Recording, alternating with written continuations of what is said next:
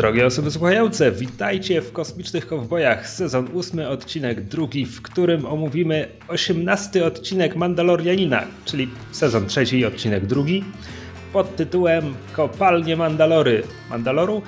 Nigdy nie wiem, jakiego rodzaju jest Mandalor po polsku.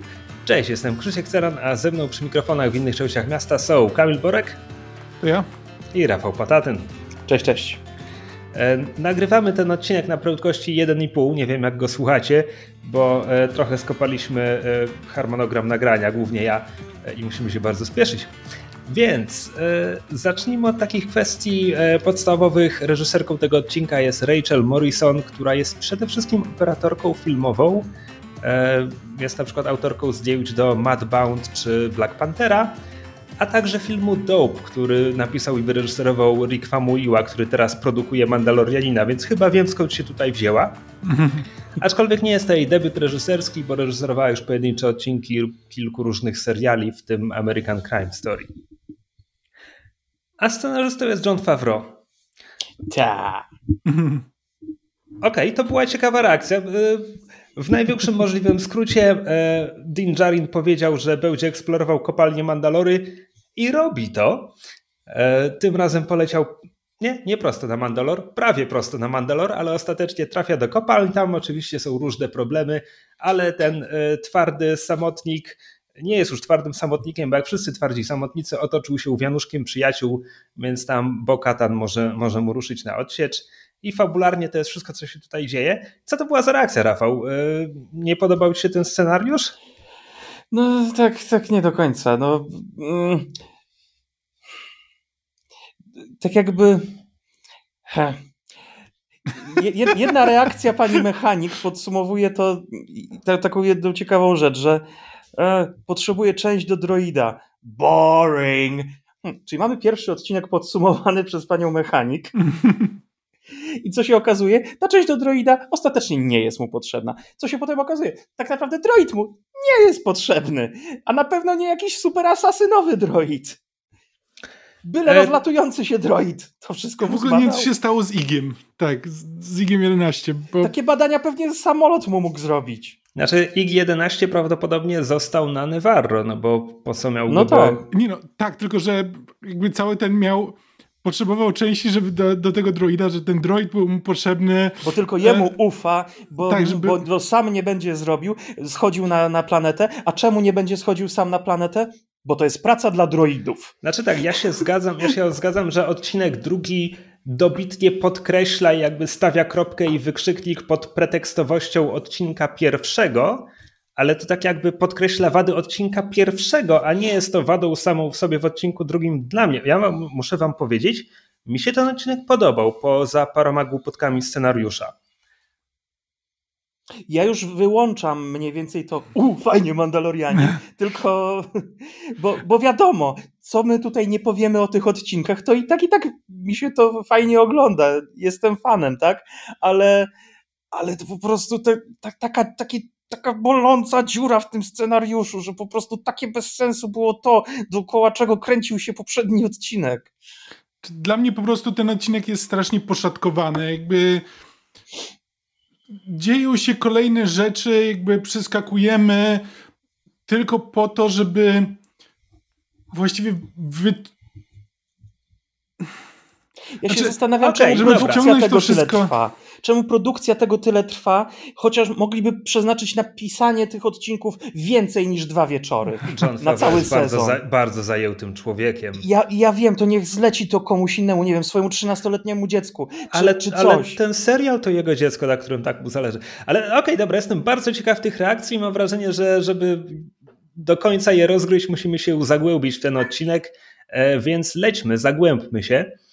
E, otwieramy... Animacje są bardziej przemyślane niż, niż ten film, ponieważ ani, na animacji trzeba się więcej skupić i więcej kosztuje chyba produkcja, bo, bo każda scena, każdy kadr musi być oddzielnie narysowany. A tutaj chodzą sobie tym samym tunelem w tej z powrotem, robią to kurde jak, nie wiem. O Jezu. Łyk herbaty, Rafał. Napij się meliszki, Rafał, napij się meliszki. Dobra, Fascynujące. Lecimy. Otwieramy na Tatooine w Wigilię Bunty. Nie pytajcie mnie, czym to świeł to jest. Znaczy, to jest pierwszy moment, w którym miałem takie...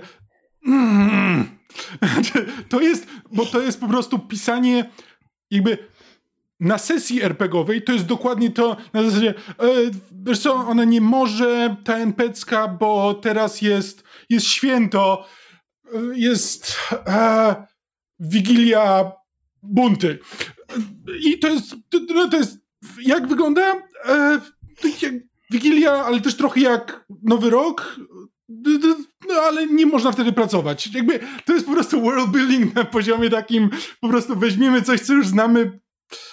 Nie wiem, po prostu za każdym razem, kiedy ona mówiła że, e, o Wigilii Bunty i o, o buncie, coś po prostu sprawiało, coś że... Coś w tobie umierało, ale, e, ale to faktycznie jest branie czegoś, co już znamy dosłownie, bo to święto pojawia się w Mrocznym Widmie. Kiedy Anakin ściga się na podracerach, to jest wyścig z okazji bunta i...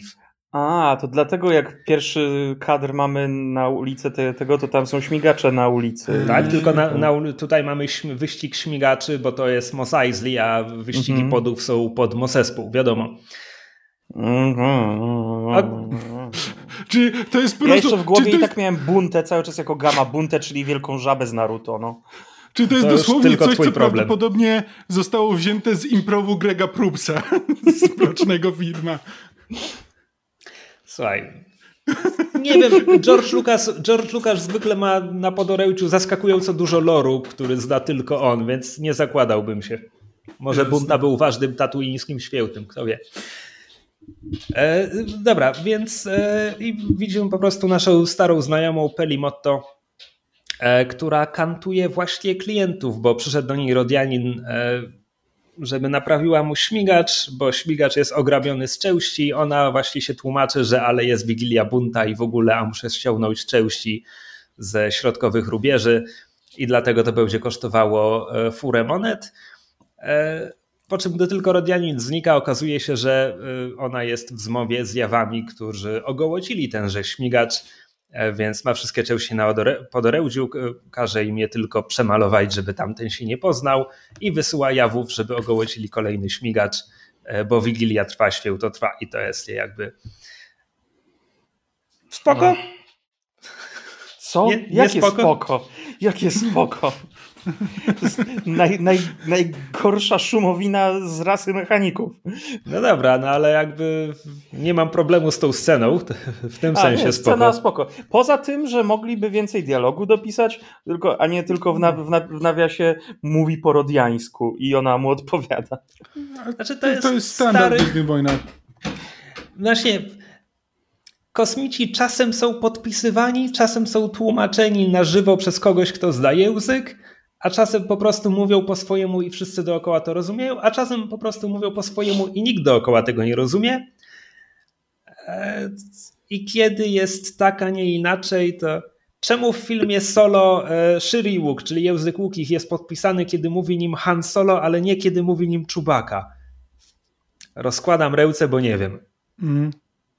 Znaczy, ja tylko dodam, że ja po prostu jestem już zmęczony trochę Pelimoto i być może też dlatego cała ta Wigilia Bunty jakoś tak, jakby po prostu ten rodzaj humoru już mi się zmęczył. Ona była fajna za pierwszym razem, kiedy była prowadzona, później jako callback też fajnie, ale po prostu za dużo jej jest. Już za kolejnym razem mam trochę dosyć. Męczy mnie ten humor. Rozumiem i akceptuję. E, w każdym razie Dean tutaj przylatuje ona wita się ciepło z Grogu. Grogu skacze jak gumiś na sterydach, ponieważ nauczył go tego mistrz skakania i on teraz jump good. A w każdym razie Dinch od razu właśnie mówi, że on tu przyleciał w interesach, bo potrzebuje obwodu pamięci do IG-11, po czym słyszy od Pelimotto, e to stare, nikt tego już nie produkuje. I mówi, no, no nie ma bata, nie ma jak. I jeszcze chór jawów jej przytakuje, no nie ma bata, no nie ma jak. I Dyn jest przekonany, że no nie ma bata, no nie ma jak, bo sprawdził no, jeden nie ma bata, sklep. nie ma jak. Nie ma bata. I tak, w momencie, gdy jemu bardzo zależało na IG-11 jako jedynemu droidowi w całej galaktyce, któremu on ufa, to, że poddaje się po sprawdzeniu jednego miejsca, jest turbo głupie, ale ten wątek jest turbo głupi i mówię, dla mnie to jest wada pierwszego odcinka i tutaj po prostu go żegnamy. Znaczy, tak, ale jakby ten wątek mógłby być mniej głupi, gdybyśmy zobaczyli po co IG-11 tak naprawdę był mu potrzebny, że ląduje na tej planecie i IG-11 rzeczywiście mu pomaga w sposób, w który może to i tylko IG-11 zrobić. A kiedy tak naprawdę się okazuje, że ani IG-11 mu nie jest potrzebny, ani ostatecznie ten astromek tak naprawdę nic mu, nic mu nie robi, tak, jest to durne i pretekstowe. No to, to był mój zarzut do pierwszego odcinka w całości. E, zresztą dodajmy, że potem Pelimotto mówi mu, hej, tej części nie ma, ale tu jest świetny droid i sprzedaje mu pierwszego, lepszego astromecha R5D4, tylko, że to oczywiście nie jest pierwszy lepszy astromech, to jest, to jest astromech, który pojawia się w jednej scenie Nowej Nadziei. To jest ten sam astromech, ponieważ to są Gwiezdne Wojny Johna Favreau i Dave'a Filoniego. Że kojarzę ten model. Myślałem, że to jest po prostu ten sam model, nie. Nie, to jest bardzo konkretnie ten droid, którego wujek Luka chce kupić w pierwszej kolejności, ale jemu eksploduje motywator hmm. i wtedy C-3PO poleca im, żeby kupili R2D2. Jasne. A potem do tego jest jeszcze dopisane Expanded Universe, że e, R2D2 powiedział mu, że to jest turboważne, żeby to on został sprzedany i R5D4 sam sobie eksplodował motywator w ramach droidziej Solidarności. Oczywiście. E, jest też niekanoniczny komiks, w którym był nasmarowany smarem z midichlorianami, dlatego był jedynym droidem, który mógł używać mocy. E, to, to jest w humorystycznym komiksie, który z okay. założenia był niekanoniczny, nawet Dobrze. kiedy się ukazywał. Okej, okej, okej, okej. E, Skippy the Droid Jedi. Napisał to Peter David, jeśli mnie pamięć nie, myśli, nie myli. W każdym razie tak, i tutaj znowu argumentem Dina, czemu on nie chce tego Astromecha jest po pierwsze, że nie chodzi mu o tego droida, a po drugie, że nie ma na niego miejsca w swoim myśliwcu, co byłoby też argumentem przeciwko wykorzystaniu IG-11, ale mm, mniejsza o to. Peli od razu mu mówi, że nie ma sprawy, ta kapsułka dla, dla grogu to ją wstawiła właśnie w miejscu, gdzie jest normalnie gniazdo dla Astromecha i ona ją tam wstawi z powrotem i on odlatuje z R5D4. Opuśćmy Tatooine, bo tu już nie dzieje się nic ciekawego. E, I nasi bohaterowie trafiają do systemu Mandalore, gdzie Dean kontynuuje lekcję nawigacji z pierwszego odcinka. E, I tak jakby trochę nam ustawia w głowie parę, parę lokacji, które już mieliśmy, czy o których słyszeliśmy, e, no bo dosłownie wskazuje, jakby najpierw uspokaja Grogu mówiąc, że jakby on jest Mandalorianinem, ale też nigdy nie był na tej planecie, więc rozumie niepokój Grogu. No i dodaje, że on wychował się na tym księżycu i pokazuje księżyc Mandaloru Concordię. E, I po chwili wskazuje na skaner i mówi, że Akalevala jest tutaj, w tym samym systemie. Czyli już mamy poukładane, wiemy gdzie siedzi Bokatan na swoim tronie. Już drugi raz pokazane jest, że Grogu już się uczy korzystać z map. Tak, to prawda. A... Co ostatecznie i tak nie jest mu potrzebne. Nie, nie jest. Ale... Ma, Jeszcze mają, nie. Mają, mają Google Mapsa przecież. E, dodajmy Concordię. Jak mówiłem w poprzednim odcinku, Kamil i ja obejrzeliśmy Clone Wars od poprzedniego sezonu Mandalorianina, bo na Concordii siedział Death's Watch, czyli ten, ta sekta Mandalorian, która walczyła z pacyfistycznym żołdem Mandaloru i go obaliła i przejęła władzę nad Mandalorem w trakcie wojen klonów. Razem kiedy... z Darth Maulem. Już nie chcę za bardzo tego komplikować, bo przypomniało mi się, jak w pierwszym odcinku Bokatan zaczęła wyrzucać Dinowi, że to Children of the Watch podzielili Mandalorian i doprowadzili do tego, że walczyli między sobą, ale ona sama była w sekcie, która walczyła, toczyła wojnę domową z innymi Mandalorianinami, więc to tak trochę kocioł garnkowi przyganiał. Ale teraz rozumiem niby więcej, ale rozumiem jeszcze mniej, bo teraz się okazuje, że Dean też wychowywał się na Concordii, czyli tam jednocześnie było Death's Watch i Children of the Watch, o których nie słyszeliśmy nigdy wcześniej przed rozpoczęciem serialu Mandalorianin, więc ja wciąż nie do końca kumam, jak oni się mają jedni do znaczy, drugich. Znaczy, ja po prostu założyłem, że Children of the Watch to są jakby resztki e, tego Deathwatcha. Też tak założyłem, tylko timeline się kompletnie nie spina, bo Deathwatch właśnie rośnie w siłę w trakcie wojen klonów. Mandalorianie biorą Dina pod swoją opiekę w trakcie wojen klonów. Widzimy ten flashback, kiedy ratują go przed droidami w pierwszym czy drugim sezonie. Plus po prostu biorąc pod uwagę wiek Dina, to się po prostu nie spina. Te grupy musiały współistnieć dla Concordii. Albo przetworzyły się, znaczy zmieniły się w, jakby z jednej w drugą, albo się rozbiły i po prostu zostało jakby Death Watch i Children of the Watch jako no tak, tylko że też od razu Children of the Watch mają swoje obyczaje, w tym nigdy nie pokazujemy hełmów nikomu, czego Death Watch nie robił, więc jakby oni nie mogą być spadkobiercami, bo Dean jako chłopiec by jeszcze pamiętał, co robiło Death Watch. Mhm. Mówię, timeline, timeline się nie spina. Te obie te grupy musiały być na Concordii w jednym czasie. Okej. Okay. Tak, po czym loadują. E, planeta Mandaloru jest takim szklistym minerałem. E, to od e, bomb fuzyjnych, którymi planeta została spustoszona w trakcie um, pustoszenia Mandaloru przez Imperium. I Din rozpoczyna zwiat, to znaczy mówi RP-ć, hej, przejedź się i pobierz próbki. Znaczy, chodzi mu o próbki atmosfery, ale wy, wysyła go konkretnie do szybu kopalni, tak jakby atmosfery nie mógł sprawdzić na powierzchni? Nieistotne, tylko po to, żebyśmy mieli scenkę, kiedy Grogu robi się przykro z powodu droida, więc Dean włącza wykrywacz ruchu z aliena, na którym będzie mógł śledzić jego postępy, bo to dosłownie wydaje dźwięki jak sonar i widzimy mhm. kropkę, która się oddala. I oczywiście jest to wprowadzone tylko po to, żeby kropka dramatycznie zniknęła. E, czemu ona zniknęła? Trudno powiedzieć, no ale Dean mówi: Dobra, zobaczę, co się dzieje z tym droidem uszczelnia hełm i wychodzi. Czy zakłada Grogu jakąś maskę tlenową, otwierając kabinę? Nie. Czy mija długa chwila, zanim zamknie za sobą kabinę? Tak. No, ale on tam było coś, że niby schowaj się w swoim tak. pod, tak? Czyli zamknij tak, się w swoim on kiedy jajku. wychodzi, to Grogu, Grogu nie widać. Grogu dopiero wysuwa głowę po zamknięciu kabiny. Niech będzie, ale Ujmę to tak, w momencie, gdy jest to pretekst do dwóch różnych osobnych sidequestów, I know.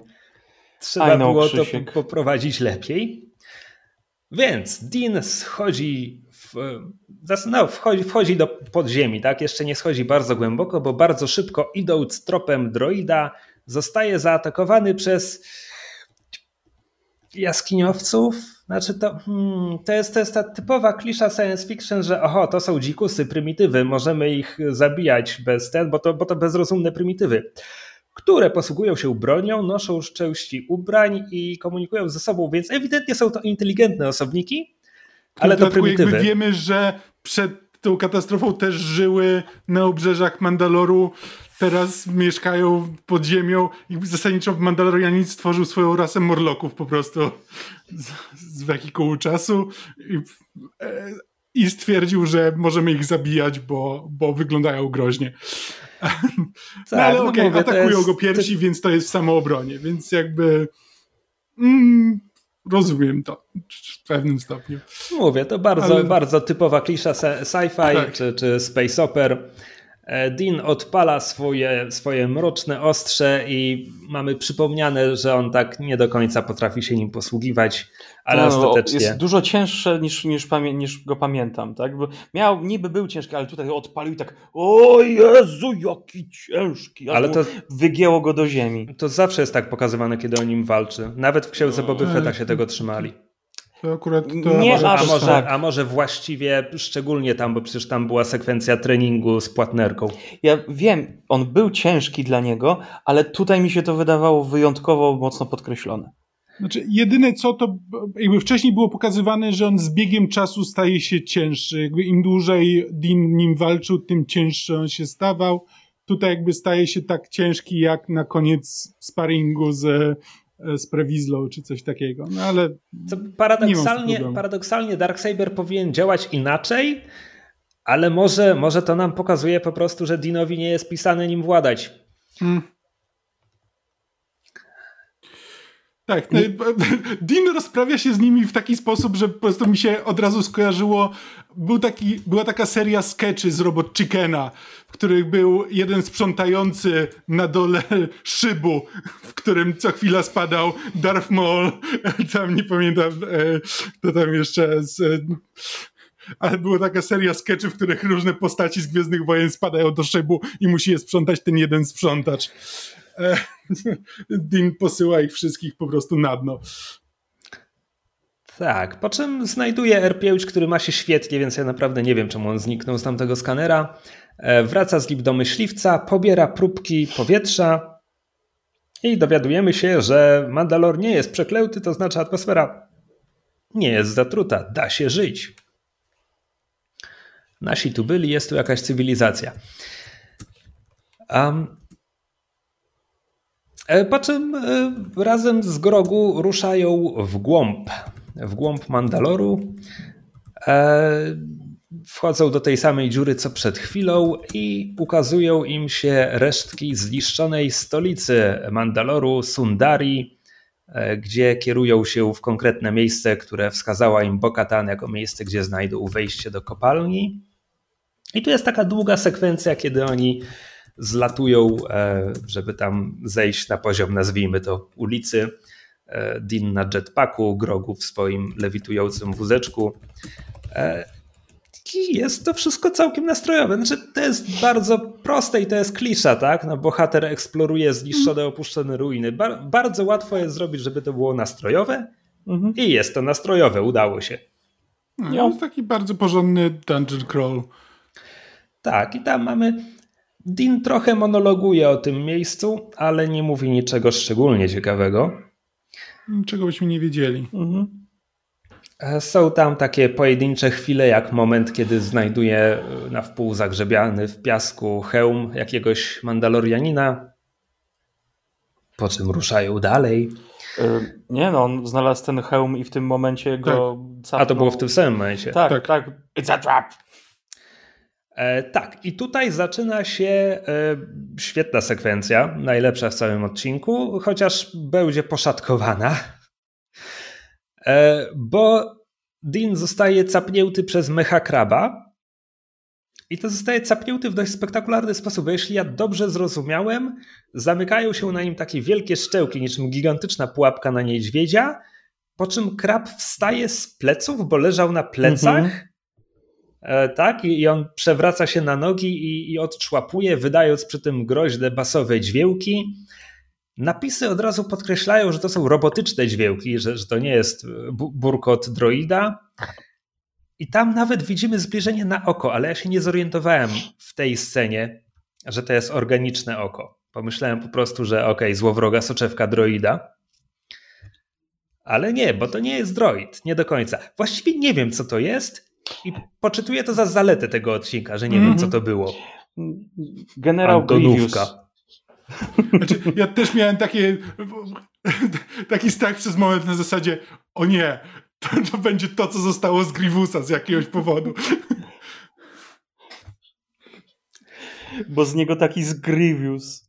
Chcia, chcia, chciałem powiedzieć kompletnie nie ta planeta, na, na której Grievous skończył, ale potem przypomniałem sobie, że to nie przeszkodziło Filoniemu przywrócić Darfa Mola na kompletnie innej planecie niż ta, na której skończył.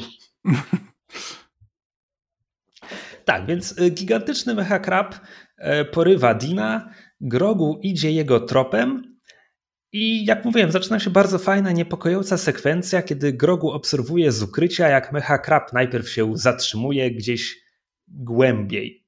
Teraz jest to jakaś pomarańczowa jaskinia. Mecha Krab się zatrzymuje, na grzbiecie otwiera mu się włas, z którego wysiada dziwna istota, która wciąż jest w większości mechaniczna, więc to jest jakiś cyborg, ale taki, nazwijmy go, bardziej, bardziej pokurcz z wielkiego mechakraba wychodzi, wychodzi małe, małe, dziwne, humanoidalne stworzenie w większości Już wiem, mi się to kojarzy. E, bardzo podobny design był w Kronikach Riddicka.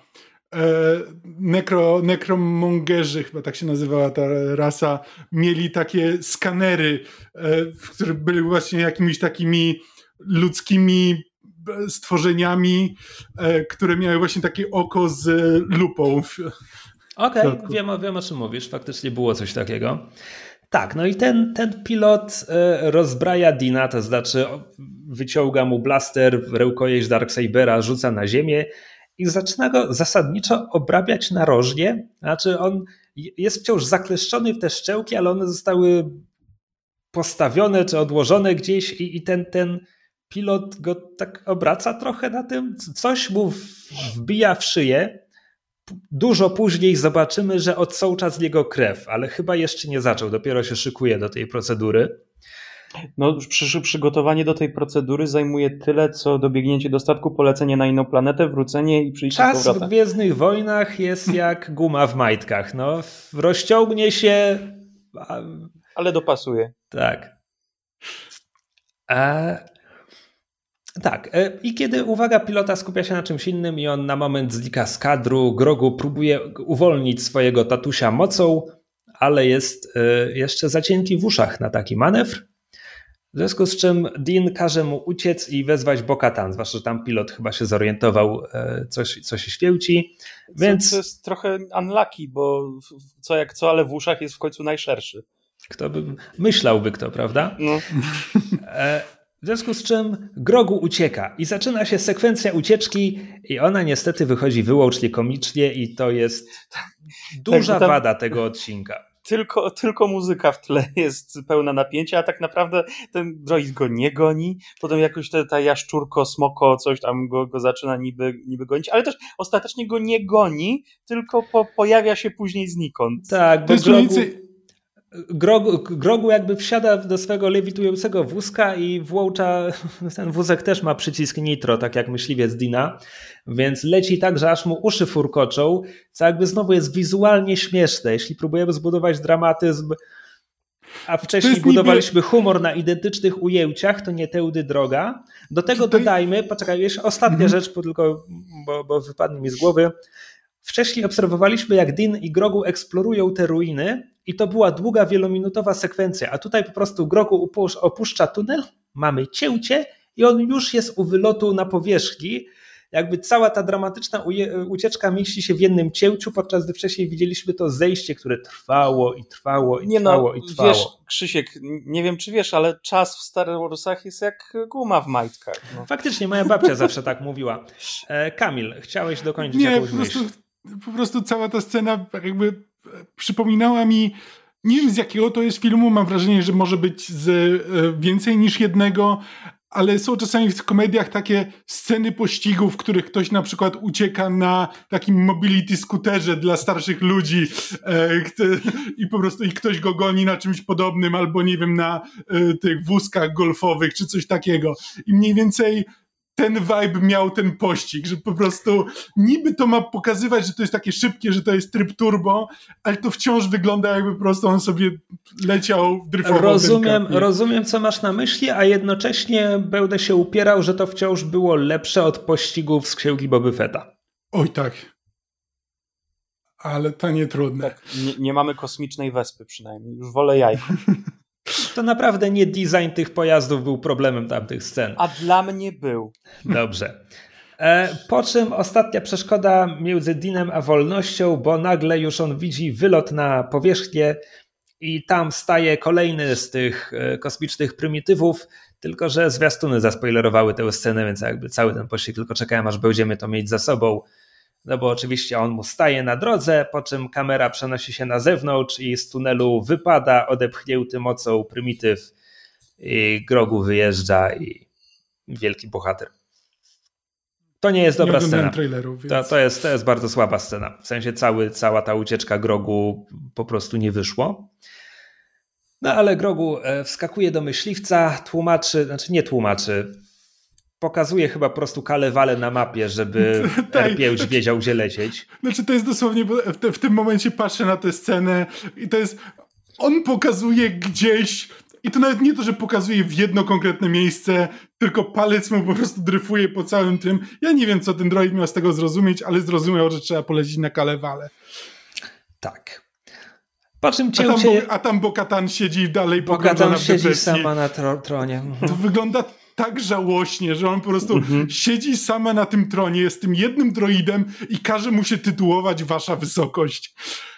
Tak, a jednocześnie jakby z, z, interakcji, z tego co potem powie, kiedy, kiedy zobaczy, że tutaj leci myśliwiec Dina i myśli, że Din znowu ją nełka, no to z tego co mówi droidowy, droidowi pozbądźmy się go raz na zawsze, jasno wynika, że ona naprawdę jest tu sama z tym droidem i naprawdę spełza całe dnie przesiadując na tym tronie i Hej, depresja przybiera różne postaci, okej? okej. W każdym Czasami razie. prostu, Jak masz tron, to byś na nim siedział cały dzień. Tak, więc to jest typowo telewizyjne pisanie, bo Bokatan zaczyna mówić, nie zrozumieliśmy się ostatnim razem, więc powiem ci jasno, mówi do loadującego myśliwca, jakby jeszcze zanim Dean miałby jakiekolwiek szanse ją usłyszeć, no ale potem oczywiście kabinka się otwiera i tam zielone uszy się wychylają, więc Bokatan od razu przerażona i zaniepokojona pyta, co się stało z twoim tatą. E, nie oczekuje odpowiedzi od Grogu, tylko inteligentnie mówi swojemu droidowi, żeby sprawdził, e, pogadał z drugim droidem i ustalił, gdzie oni byli. Grogu naprawdę mógłby już nauczyć się mówić. I Bokatan bierze Grogu do swojego pojazdu, e, myśliwca, ukośnik transportowca typu komg, komrk, komrk. To jest kom apostrof RK, jeśli chcecie bawić się razem ze mną w domu. Komrk. Nie chcemy Komrk? się z tobą bawić. E, Bardzo lubię ten design, to bardzo głupia nazwa.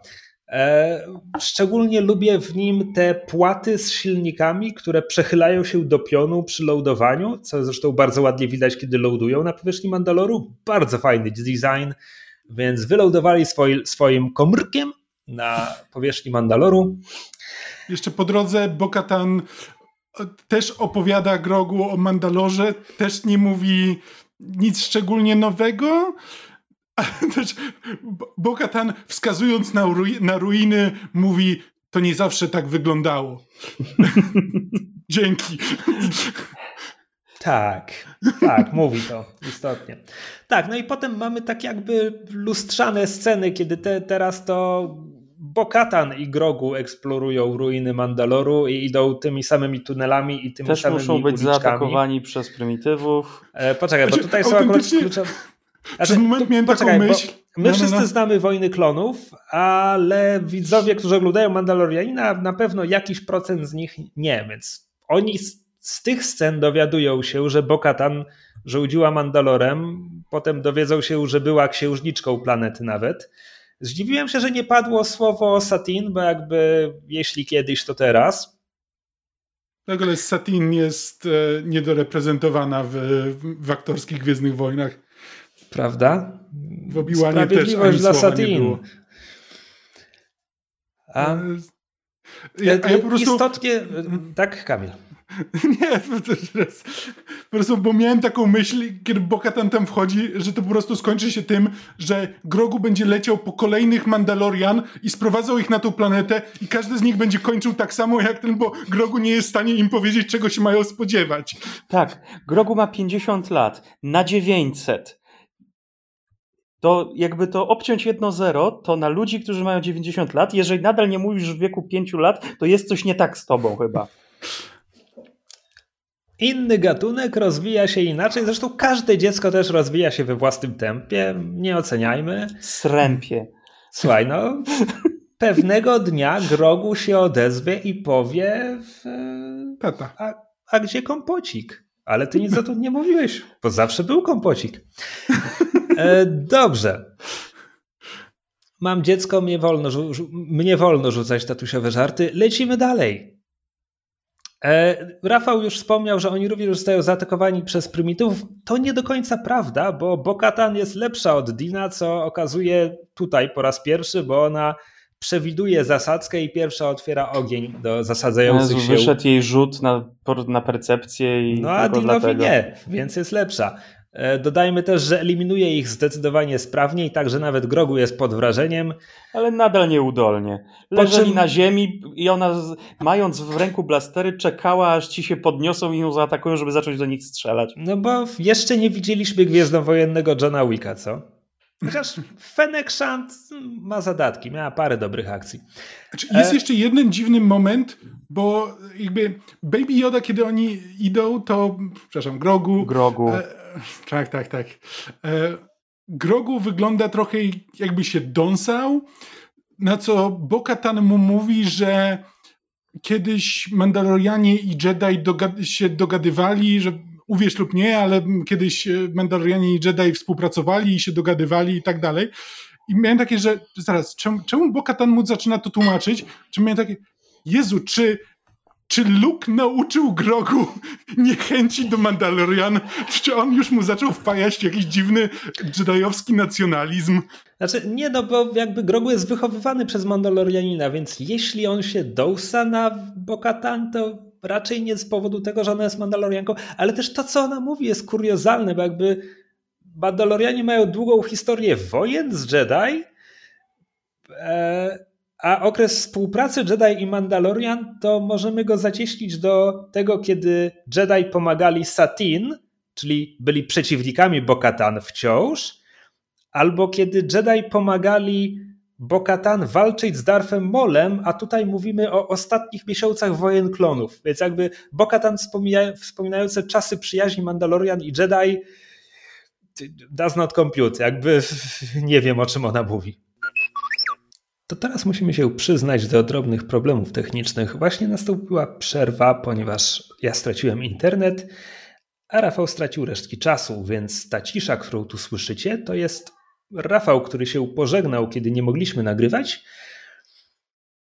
I teraz nie pozostaje mi nic innego, jak razem z Kamilem e, wylądować tym, tym statkiem i, i dokończyć omawianie tego odcinka tylko we dwójkę, a to maszyna zbudowana dla trzech. Czy my sobie poradzimy? Się okaże. No nie wiem.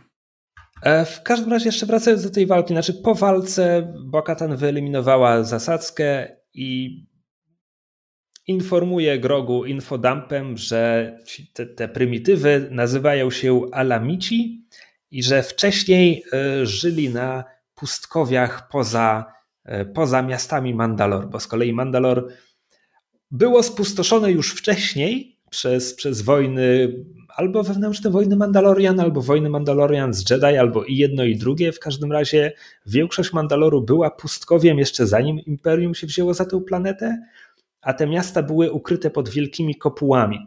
To widzimy w Clone Warsach wielokrotnie. Nawiasem mówiąc, nie miało to absolutnie nic wspólnego z tym, jak Mandalor było przedstawione wcześniej w Expanded Universe, więc, że tak powiem, fani starej, sta, starej daty byli dość cięci na Filoniego, kiedy e, Clone Warsy dotarły do Mandalor i, i przetoczyły się po tej planecie i ustalonym kanonie. Ja tylko um, chciałem zaznaczyć, że e, ponieważ za chwilę wrócimy znowu do Dina i tego, co się z nim dzieje, dopiero w tym momencie ta istota podłącza mu to coś, co mu wysysa krew. Tak, ale miałem wrażenie, że jeszcze Mechakrab, kiedy go złapał, już mu coś tam dźgał, dźgał w kark. Ale chyba tą laską z prądem? Ale nie wiem. No, nie jest, nie, nie jest to... coś takiego było. Masz rację. Nie, nie jest to bardzo ważne. Jakby Rafał nie już jest. się śmiał z tego, że ta, ta obróbka i przygotowania do tej obróbki trwały tyle, żeby Grogu uciekł z jaskiń, poleciał na inną planetę. Ja ściągnął pomoc, wrócił znowu e, z innej planety. W tym samym systemie, wiadomo, ale podróże trwają wciąż. Znaczy, tak naprawdę, gdyby był w innym systemie, to byłoby to jaśniejsze, bo w takim razie poleciał, wskoczył w nadprzestrzeń, wyleciał, wylądował na planecie i potem odwrócił to. A tutaj prawdopodobnie nie wiem, prawdę w, mówiąc. W Gwiezdnych Wojnach możliwe są skoki w nadprzestrzeń w obrębie jednego systemu. Wydaje mi się, że wprowadził to Timothy Zahn w swoich książkach i on zaczynał od tego, jakie to jest strasznie trudne do wyliczenia i bar bardzo, bardzo skomplikowane, żeby zrobić to precyzyjnie i dlatego się z tego tak naprawdę nie korzysta i dopiero admirał Traun znalazł sposób, ale Zan pisze teraz książki w nowym kanonie i teraz już w jego książkach wszyscy to robią bez większych problemów. Więc... A z kolei w filmach mieliśmy skoki w nadprzestrzeń, na przestrzeni 5 sekund, na, nad powierzchnią planety, więc tak. Tak, to, to działa tak jak ma działać. E, w każdym razie Pokatan dociera wraz z Grogu do pomarańczowej jaskini dziwnej istoty, i nawiązuje z nią walkę, żeby uratować Dina. E, dziwna istota uzyskuje krótkotrwałą przewagę, bo częściowo rozbraja Bokatan, wytrąca jej, jej blastery z rąk, ale Bokatan dostrzega rękojeść Darksabera na ziemi, e, uruchamia czarne ostrze, uruchamia też genialny energetyczny puklerz, który ma wbudowany w zbroję i tak uzbrojona dość szybko rozprawia się z dziwną istotą, Po raz kolejny druga sekwencja walki. Widzimy, o ile jest lepsza od Dina, również we władaniu Darksaberem, no ale jak wiemy, już kiedyś była jego właścicielką. Nie, nie zdobyła go w walce, wbrew temu, co jest powiedziane w serialu Mandalorianin, jako wymóg do posiadania Darksabera. Wtedy jej to nie przeszkadzało. Um, Spodziewasz się, że Filani będzie pamiętał wszystko, co kiedykolwiek tam napisał ze znajomymi w Clone Warsach? Znaczy, ja myślę, że Filoni pamięta. Ja się zastanawiam, na ile Fawrogo po prostu trzyma, wiesz, e, trzyma możliwe. go za czoło, a Filoni tam próbuje podbiec i przepisać, ale Fawro mu nie daje.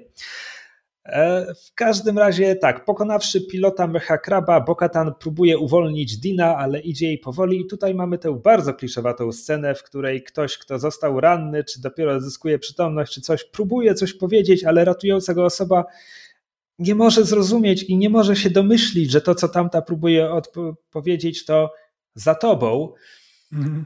ponieważ e, od ciała dziwnego pilota odłączyła się jego dziwna głowa, w, w której pływa to dziwne biologiczne oko, być może jedyna biologiczna część tej istoty. E, I ta dziwna głowa na swoich króciutkich nóżkach, bo ta głowa ma nóżki, e, przeszła do mechakraba i teraz steruje mechakrabem, więc jest runda druga, typowy boss z gry komputerowej. Jakby Bokatan pokonała jeden pasek i teraz widzimy drugą formę. E, w związku z czym walcząc z Energopuklerzem i Darksaberem, Bokatan rozwala teraz Mechakraba i jest to super. Tak. Znaczy w ogóle design tej istoty, tego Mechakraba, to wszystko najwyższy poziom, jakby super to wszystko wygląda. Wszystkie te sceny są świetne, jakby scenariusz tego odcinka nie jest najlepszy, jakby to ile tam czasu trwa, to, że Grogu może sobie polecieć i wrócić, a Din wciąż tkwi w tej pułapce i nic się nie zmieniło w tej scenie, bo jakby czas zamarł, tak jak czas zawsze zamiera, kiedy ktokolwiek opuści salę tronową i Bokatan zawsze jest na tym tronie, tak Din zawsze byłby w tej pułapce. Jezu, to naprawdę jest napisane jak komputerowy RPG. Ja? Mhm. Wszystko po prostu Dean świat stoi w miejscu. w pułapce, dopóki bohater gry tu nie przyjdzie. Tak, dopóki nie aktywuje skryptu. Wow. Znaczy, właśnie dlatego mi ten odcinek się podobał, bo te sceny są świetne, a jednocześnie wciąż jest obciążony tymi samymi wadami, co poprzedni, pod względem tego, jak jest napisany. E, dobrze, więc po tych świetnych scenach wracamy do bardziej typowo e, typowych scen dla tego serialu, to znaczy tam Bo-Katan poskładała Dina, wyciągnęła go na tę skalną półkę, z której jest taki piękny widok na tę zrujnowaną stolicę. E, to chyba tam Din walczył po raz pierwszy z, zapomniałem już jak oni się nazywają, Alamitami, mhm. kiedy go zaatakowali. E, gotuje mu mandaloriański rosołek, konkretnie jest to zupa pog. A kiedy Dean pyta, instant. a kiedy Dean pyta, co to, to Bokatan oczywiście się dziwi, że jakim cudem on może się nazywać Mandalorianinem, jeśli nigdy nie jadł e, pogów. E, bo mówi, że mówi mu, że każde mandaloriańskie dziecko chowa się na, na tej zupie. Więc to jest mandalor, mandaloriański babciny rosołek. E, znaczy, to Mieliśmy... byłby w ogóle bardzo fajny motyw, jakby gdyby e, Dean i Bokatan mieli trochę więcej czasu razem, czy, czy widzielibyśmy ich razem na ekranie, to byłby bardzo fajny motyw, że Bokatan jest Mandalorianką, która wychowywała się na Mandalorze, jakby zna zwyczaje, wie jakby co Mandalorianie jedzą, podczas gdy Dean jakby to wszystko ma wpojone, wie z książek jako religijna, fanatyczna wiedza i tylko to tak naprawdę mu zostało z całej kultury mandaronu. Mandar... Co? Mak makaronu, zrozumiałem. Tak, tylko obawiam się, że to jest za trudny temat dla, dla Favreau. Tak. I właśnie i zostaje nam tylko ten jeden dialog, który jakby sam w sobie jest bardzo fajny. Właśnie to, ten moment, w którym Bokatan w ogóle się dziwi, że jesteś tak fanatycznym Mandalorianinem, a nawet nie wiesz, jak smakuje e, zupka pogers, czy jak to się tam nazywa. Jest fajne, gdyby to było też wpisane w relacje między Dinem i Bokatan dużo bardziej niż jest teraz. Chociaż może będzie, ja jeszcze nie chcę oceniać, jakby będą mieli, będą mieli jeszcze czas razem, więc może coś z tego wyniknie. Tak, no e, aha, no i Bokatan mówi, że ewakuuje stąd Dina, żeby mógł dojść do zdrowia na Kalewali. Na co Din oczywiście zakłada hełm, bierze grogu pod pachę i mówi mój quest, mój quest. E, parafrazuję. E, w związku z czym Bokatan, która nie chciała mieć z nim nic do czynienia, teraz oferuje, że zabierze go do kopalni Mandaloru, bo on nigdy nie znajdzie drogi do świętego źródełka. Więc mamy po raz trzeci scenę, kiedy idą tą samą zrujnowaną ulicą, tym razem Din, Grogu i Bokatan. E, no i po drodze, po drodze do kopalni Bokatan wspomina, wspomina właśnie e, znowu mamy jej perspektywę, tak? Znaczy, że Dean za, za, bardzo, za bardzo wierzy e, w to, co, w to, co mu powiedzieli. E, przypomina sobie, jak sama obmywała się w świętych wodach jako mała księżniczka, że ludowi bardzo podobał się ten spektakl, kiedy tam córka, córka króla, czy jakkolwiek on był tytułowany, e, recytowała i deklamowała te mandaloriańskie przykazania.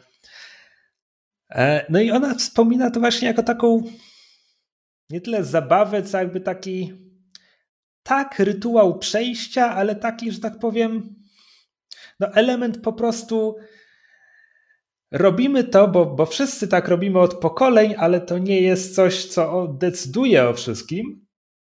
No a dla Dina to jest oczywiście decyduje o wszystkim. I ten kontrast jest fajnie podkreślony w następnej scenie, kiedy docierają do kopalni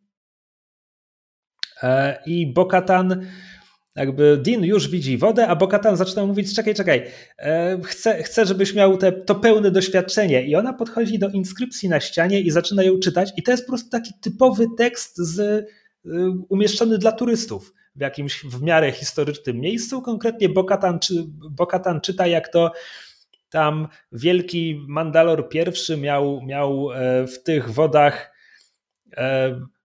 nie tyle, nie tyle pokonać, co e, jak to się nazywa, poskromić, poskromić wielkiego mitozaura, którego zaczął potem ujeżdżać, a od kształtu czaszki e, Mandalorianie wzięli swoje godło, którym e, posługują się po dziś dzień. Jest to coś, co wygląda z grubsza jak czaszka mamuta i faktycznie Boba Fett miał to na zbroi w Imperium kontratakuje. Wciąż mnie śmieszy, że to się nazywa mitozaur. Wrócimy do tego, myślę, za moment. W każdym razie, Dobrze. więc Bokatan, Bokatan tak niemal. Ja nie, nie chcę powiedzieć, że ona jest wesoła w tym, w tym jak to robi, ale ona, widać, jak bardzo lekko ona do tego podchodzi, ale podczas gdy ona to czyta, Dean po prostu w prostej linii idzie do schodków, do świętej wody, wchodzi do wody, zaczyna recytować te przykazania. I to jest, to fajnie pokazuje ten ich kontrast tutaj. Znowu ta scena dla mnie działa. To jest mniej więcej tak, jakby e, po, pojechali do. Chryste Panie, zapomniałem, zapomniałem nazwy e, tego miasteczka, e, miasteczka, w którym, e, do którego pielgrzymi jeżdżą, w którym sprzedają, e, sprzedają najgorsze, najgorsze buble i posążki Maryi i tak dalej. Masz na myśli Licheń? Tak, Licheń, właśnie. E, tak jakby pojechali do Lichenia i w, jakby Bokatan jest tą, która na zasadzie mój Boże, ludzie to naprawdę kupują, a, e, a Mando po prostu leci prostą drogą do świątyni pomodlić się e, do kościoła i traktuje to całkowicie poważnie. To jest mniej więcej trochę taki vibe. Wiesz co, Licheń jest autentycznie sanktuarium. To nie jest tak, że tam jest tylko ten plastik, tak. więc, więc dla mnie to jest nawet bardziej coś na zasadzie, że Boże... A... No ale właśnie o tym mówię. To jest święte miejsce. To jest święte miejsce Mandaloru, tylko po prostu Bokatan jest tak, tak już oddzielona od tej części jej kultury, że po prostu w tym momencie patrzy na nią jako coś przaśnego, jako coś, co po prostu było w przeszłości, ludzie robili, aż trudno jej uwierzyć, że ktokolwiek traktował to poważnie. Okej, okay, dobra, więc Polska nie jest aż tak zlaicyzowana jak Mandalorianie Bokatan, żeby to porównanie działało jeden do jednego. O to, o to mi chodzi tylko. Okej, okay, no ja mówię tylko na indywidualnym poziomie, no ale tak. Dobra. E, tak, no i tutaj odcinek właściwie dobiega końca, bo Dean schodzi po schodkach w wodę, deklamuje kolejne przykazania, po czym nagle siup i go nie ma. E, I w pierwszej chwili zacząłem się zastanawiać, czy puentą tej sceny będzie, że nikt Dina nie nauczył pływać, przyznaję. Ale nie, twórcy, twórcy mieli co innego na myśli, bo e, Bokatan rzuca się mu na ratunek e, i pod wodą nigdzie go nie widzi i wręcz musi odpalić swój jetpack, żeby zanurkować jak najgłębiej, żeby go odnaleźć. Swoją drogą fajna scena, znaczy fajne ujęcie, fajnie to wygląda. Odnajduje go na samym dnie, łapie, e, zaczyna wyciągać na powierzchnię znowu na jetpacku, a jakby jetpack plecak rakietowy, więc jest teraz źródłem światła, jest jedynym źródłem światła w tej ciemności. I znowu kolejne świetne ujęcie w tym odcinku, kiedy wynurzając się nagle z ciemności łypie na nich oko wielkiego mitozaura, którego mijają w domyśle zakładam, chyba chodzi o to, że to mitozaur go wciągnął, tego Dina, bo inaczej nie rozumiem, jak mógł się tak szybko znaleźć tam na samym dnie.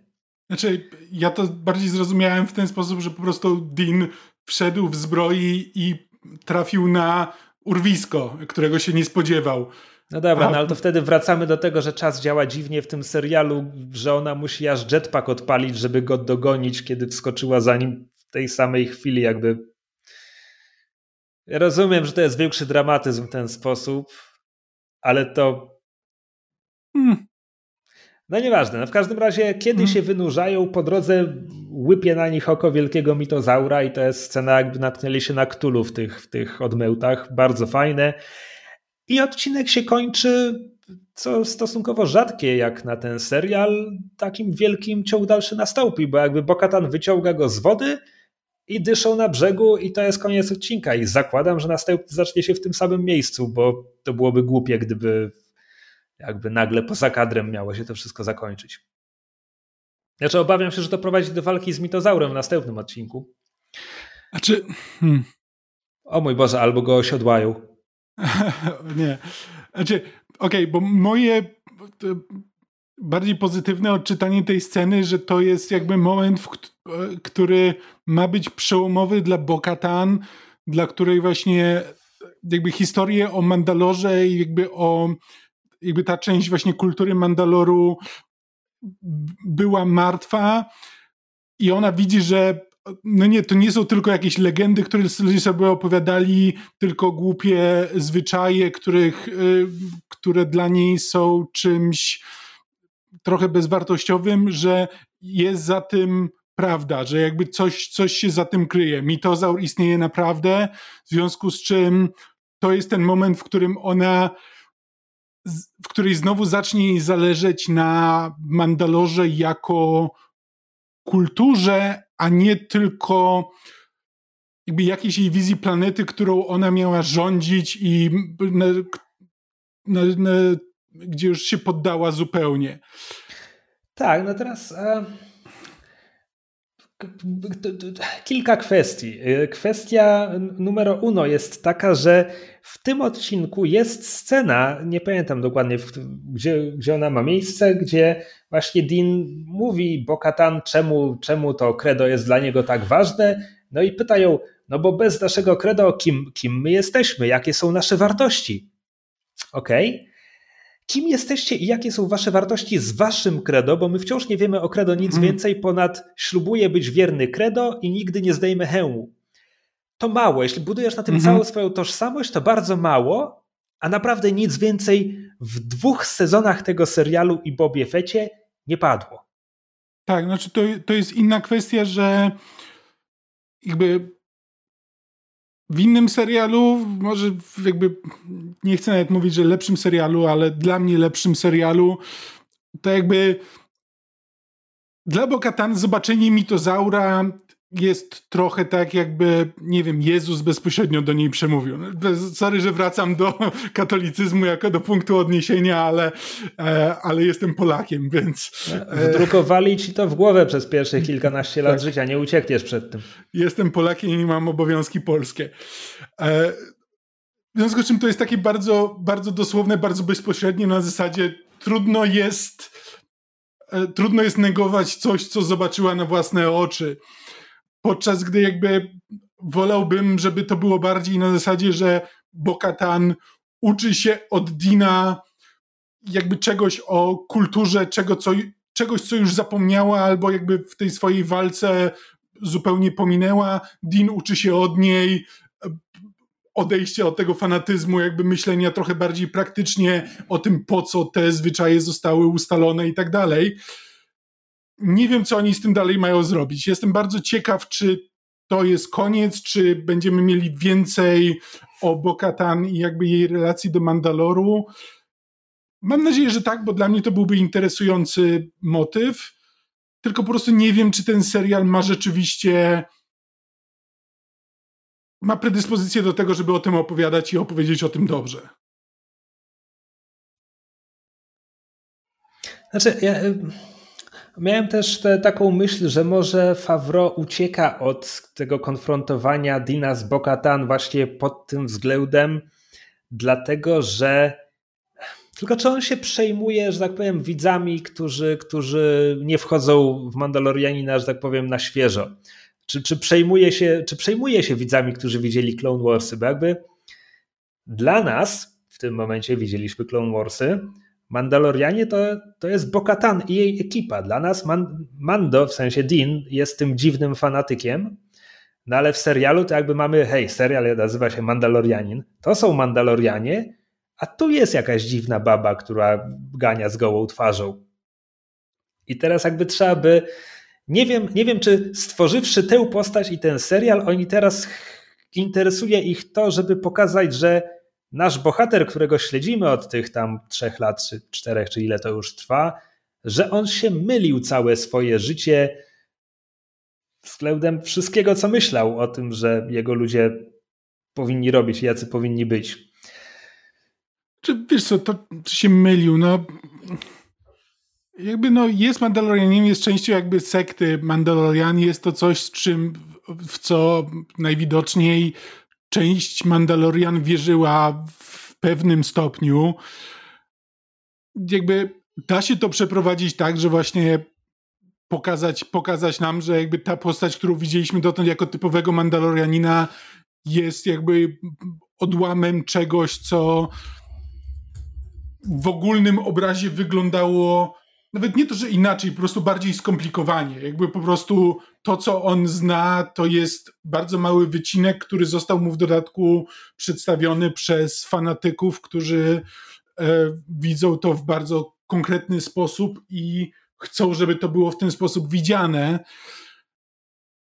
A Bokatan ma na to jakby inną perspektywę, więc to by było bardziej zderzenie tych dwóch perspektyw niż po prostu pokazanie, że Mando się mylił, no bo on, on się nie myli, po prostu to jest w tym momencie kultura Mandalorian jest kulturą ludów wędrownych tak naprawdę, po prostu na tym etapie składa się z różnych części, które mają gdzieś jakąś wspólną historię, a teraz by należało je połączyć z powrotem. No, no dobra, tylko znowu timeline, bo oni są ludem wędrownym od. Mm, ta czystka Mandaloru, ona musiała się wydarzyć 10-12 lat temu. To, ale też jesteśmy w Gwiezdnych Wojnach, w których na początku Nowej Nadziei nikt nie pamięta, że Jedi istnieli. Więc. No dobra najwidoczniej te cykle kulturowe w Gwiezdnych Wojnach przebiegają znacznie szybciej niż w naszym świecie. Okej. Okay. E, mieliśmy wrócić do mitozaura, a raczej do samej jego nazwy. E, ty miałeś swoją hipotezę na ten temat. Znaczy, no, moja hipoteza była po prostu taka, że ktoś gdzieś kiedyś w, e, w starym kanonie potrzebował, potrzebował nazwy dla potwora, z którym ktoś jakaś postać w historii Mandaloru walczyła i ujeżdżała, czy cokolwiek i, i po prostu na odwal się okej, okay, nie wiem, no mityczny dinozaur, mitozaur, będzie spoko. Do książki Gwiezdnowojennej wystarczy. Nikt mi nie płaci za to, żebym myślał o tym dłużej. Okej, okay, więc nie wiem, nie wiem, czy tak myślał e, człowiek, który wymyślił tę nazwę, ale mogę ci powiedzieć, jak to było, skąd mitozaury się wzięły, bo jakby zbadałem tę sprawę. E, Wikipedia była tutaj pomocna, aczkolwiek to były zwroty w tej historii, bo e, w artykule o mitozaurze jest notka, że twórcą tego gatunku że ten gatunek wziął się z, z tego starego kanonu Expanded Universe, że mitozaury stworzył David Michelin w 1982 w komiksie Star Wars wydawanym przez Marvela. David Michelin, Michelini, nie jestem pewien jak czytać to nazwisko, dodajmy, jest współtwórcą takich postaci jak Venom, Carnage i Ant-Man, konkretnie -hmm. Scott Lang. Znaczy, jeśli to jest 82, to tak, to to jest ten moment, to jest, kiedy... To jest jeszcze zanim komiksy stały się jakby grimdarkowe.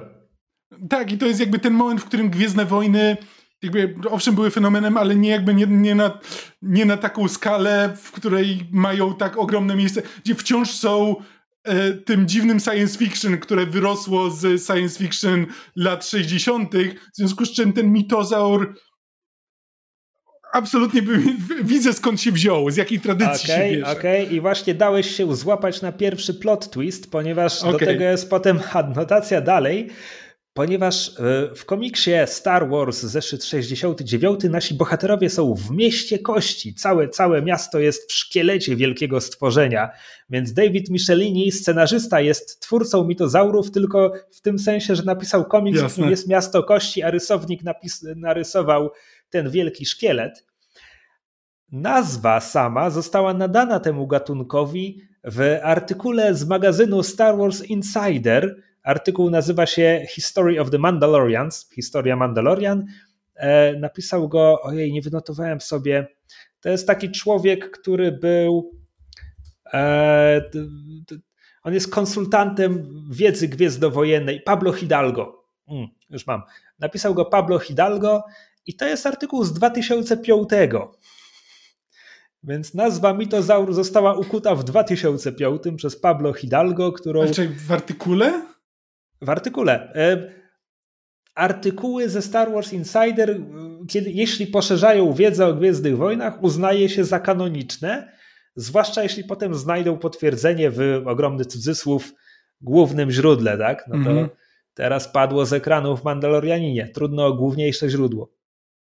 A skoro o główniejszych źródłach mowa, e, Wikipedia jest koszmarna, to znaczy chciałem sprawdzić, czy te mitozaury istniały wcześniej, no bo nie miałem bladego pojęcia przecież. I mitozaur jest tam, ka każda postać, zwierzę, statek, kwiatek, część ciała i funkcja biologiczna organizmu ma swój artykuł na Wikipedii i na końcu tego artykułu jest cała lista, ile razy i w których dziełach to się pojawiło. No więc sprawdzam mitozaura i w pierwszej chwili patrzę, o, fuh, fuh, kilkadziesiąt, sto kilkadziesiąt pozycji chyba będzie. Po czym widzę, że przy każdej jest dopisek, że pojawił się jako emblemat mandaloriański. I mam takie ludzie, ludzie, zastanówcie się, co robicie. Czytaj, to ewidentnie powinny być dwa różne artykuły. Jeden poświęcony emblematowi, drugi mitozaurowi i nie należy mieszać tych dwóch rzeczy, bo to tak, to jest po prostu absurdalne. Dobra. E, omówiliśmy mitozaura, omówiliśmy odcinek. Ja powtórzę to, co powiedziałem na początku e, naszego podcastu. Znaczy, te sekwencje z dziwnym stworem polującym na cholera wie co, co złapał Dina, to było świetne. Sekwencja z mitozaurem była świetna. Szkielet fabularny, który twórcy ukuli, żeby te sceny, mog żeby mogło do nich dojść, a potem, żeby mogli wyciągnąć bohatera z opałów. To było głupie i wbrew logice, ale jakby siła tych scen była taka, że w tym, tym razem jestem w stanie machnąć na torełką. Znaczy tak, jakby momenty były i mi się podobały po prostu jako całość ten odcinek, właśnie ta cała struktura sprawiała, że jakby ponad tym emocjonalnym doświadczeniem tych poszczególnych scen nie ma tutaj wiele na czym można zawiesić, no nie oko, ale mózg. bo po prostu jakby wiesz, co się wydarzy w każdej chwili, bo w momencie, kiedy jakby pojawia się ten robot, no to wiesz, że on i wychodzi, wychodzi na powierzchnię, to wiesz, że on zniknie, że później oni będą musieli za nim pójść, że coś się wydarzy, że będzie Bokatan musiała ich uratować. Jakby nie ma tutaj wiele, wiele ciekawego, ale tak, jakby akcja jak najbardziej. Bardzo, bardzo fajna. Tylko że po prostu umiejscowiona w strukturze, która nic mi nie robi. Okej. Okay. E, chciałem jeszcze na koniec zmienić temat kompletnie, bo był news gwiezdnowojenny, a ponieważ kosmiczni kowboje chcąc nie chcąc są podcastem głównie gwiezdnowojennym, chociaż nie wymyślaliśmy go z takim założeniem, e, to może warto się nad nim pochylić na krótką chwilkę tylko, bo bodajże Variety doniosło, że dwa filmy gwiezdnowojenne, które były aktywnie rozwijane w preprodukcji, przestały być aktywnie rozwijane w preprodukcji, Konkretnie chodzi o projekt e, Patty Jenkins o eskadrze Łotrów i projekt Kevina Feigiego o, no, o Gwiezdnych Wojnach, no bo nigdy więcej, nic więcej nie usłyszeliśmy. E, I to pierwsze mnie nie dziwi o tyle, że ta nieszczęsna eskadra Łotrów jakby ona była szumnie zapowiedziana, po czym jakby zrobiło się cicho, po czym było powiedziane, że scenariusz Patty się nie spodobał Lucasfilmowi, więc ona wraca, żeby go przepisać, no ale to był wtedy sygnał, że ok, czyli ten film zostaje odłożony daleko w czasie, jeśli ona wraca do punktu wyjścia. E, no więc przejście z tego poziomu na nie rozwijamy go aktywnie, to jest bardziej kwestia zmiany tego, jak mówią o projekcie, niż, niż coś więcej. No jakby przestałem czekać na ten film wtedy, więc teraz się nie dziwię, że już nie ma na co czekać. W ogóle kiedy zapowiedzieli po raz pierwszy ten film Patty Jenkins? Bo jakby mam wrażenie, że tam po prostu te, to było mniej więcej jeszcze po Wonder Woman, ale przed Wonder Woman 84. I e, po tak, Wonder Woman tak, 84 zaczęli, zaczęto mówić, że no, ten film wymaga przepisania od nowa. W grudniu 2020 roku. Nie wiem, kiedy wyszło Wonder Woman 84, więc... E, 84 wyszło w grudniu 2020 roku. Okej. Okay. Ale chyba najpierw ogłosili. Znaczy po prostu te, słowami, e, słowami Barda e, Wonder Woman 84 narobiło Patty Jenkins sporo gówna. E, Smrodu i gówna, tak. Tak. E, moim zdaniem niezasłużenie jestem... Oj, moim zdaniem bardzo zasłużenie. To był fatalny film. Wiesz co, ja po prostu usłyszałem o nim przez tak długi czas tak złe rzeczy, że jak go obejrzałem, on mi się wydawał e, zabawnie głupi. I nawet, nawet trochę zamierzenie. I Pedro, Pedro Pascal się w nim bardzo dobrze bawił. I, ja wyszedłem z niego trochę pozytywniej do niego nastawiony. Nie jest to dobry film. Jakby w żadnym momencie nie będę próbował tego bronić. Po prostu podobał mi się bardziej niż 90% osób, ale też mam wrażenie, że Patty Jenkins została dość niesprawiedliwie potraktowana e, po tym filmie, bo jakby po Wonder Woman pierwszej miała, jakby dużo osób chciało z nią współpracować, po czym wyszło 84 i nagle tylko, że to jest tak zawsze, no bo to kobieta znaczy, tworząca filmy, słuchaj. cała maszyna y, alt-rightowych content creatorów się na, na nią rzuciła, co też odbiło się trochę na jej karierze. Znaczy nie to, że nie ma kariery, jakby ona będzie robiła filmy jeszcze długo, ale coś tam się pozmieniało po 84. Znaczy, ja, ja bym nie mówił, że to 84 zabiło, zabiło jej eskadrę Łotrów, bo jakby Lucasfilm i Kathleen Kennedy anulowali tyle gwiezdnowojennych projektów w ciągu ostatnich pięciu lat. Jakby nie każdy ich autor miał, miał na sumieniu Wonder Woman 84. E, jest mi żal nie tyle Patty Jenkins, co jakby samego konceptu filmu eskadrze Łotrów, bo ja lubię gwiezdnowojenne bitwy kosmiczne i jakby chciałbym, żeby kiedyś coś przebiło tę z Rogue One, która była świetna, ale jestem pewien, że można zrobić coś jeszcze lepszego i jeszcze sobie poczekam. Znaczy, Natomiast... Po prostu y- miałem wrażenie, że istnieje jakiś taki... E, po prostu mam wrażenie, że to samo się stało z E, jakkolwiek się, a z Benoit, nie, jak oni się nazywają, Vice i Be, Benoit. Weiss i Benioff, tak. I Benioff, właśnie, że okej, okay, oni dostaną własną trylogię Gwiezdnych Wojen, po czym był finał gry o Tron i natychmiast było okej, okay, musimy przemyśleć tę trylogię, a potem ją zabili e, poza kadrem. To jest wszystko, to, to, są wszystko takie dowody anegdotyczne i nie składające się na spójny obraz, ale po prostu miałem wrażenie, że kierownictwo Gwiezdnych Wojen bardzo mocno reaguje na reakcje. Znaczy, no, czyli co? Czyli wyszedł ostatni Jedi i, i Ryanowi Johnsonowi odłożyli jego trylogię na śpiełte nigdy. Czyli okej, okay, trzy razy doszło do czegoś takiego i trzy razy te projekty były kasowane czy odkładane na, na górną półkę, na którą nie da się sięgnąć bez sięgnięcia podstałek, a komu się chce. Po czym po na noże zaczęli mówić, że nie no, ta trylogia może się kiedyś ukaże, po prostu na razie jest wstrzymana. W związku z czym po prostu okay, mam wrażenie, dobra, że to się układa w jakąś... za dużo razy to się wydarzyło. Masz rację, masz rację. E, w każdym razie, bo mówiłem, że jakby news o, o Patty Jenkins mnie nie zdziwił, że zdziwiła mnie druga część tego newsa, bo myślałem, że kto jak kto, ale jakby autor MCU, e, twórca, producent, wizjoner, to jest wszystko powiedziane z przekąsem, jeśli jakby nie słuchać tego w moim głosie, e, że jakby ma pozycję tego przysłowiowego półtonowego goryla, który siada tam, gdzie chce i naprawdę nie sądziłem, jeśli chciało mu się zrobić Gwiezdne Wojny, to nie sądziłem, że ktoś mu powie nie. Ewentualnie pytanie, być może przestało mu się chcieć.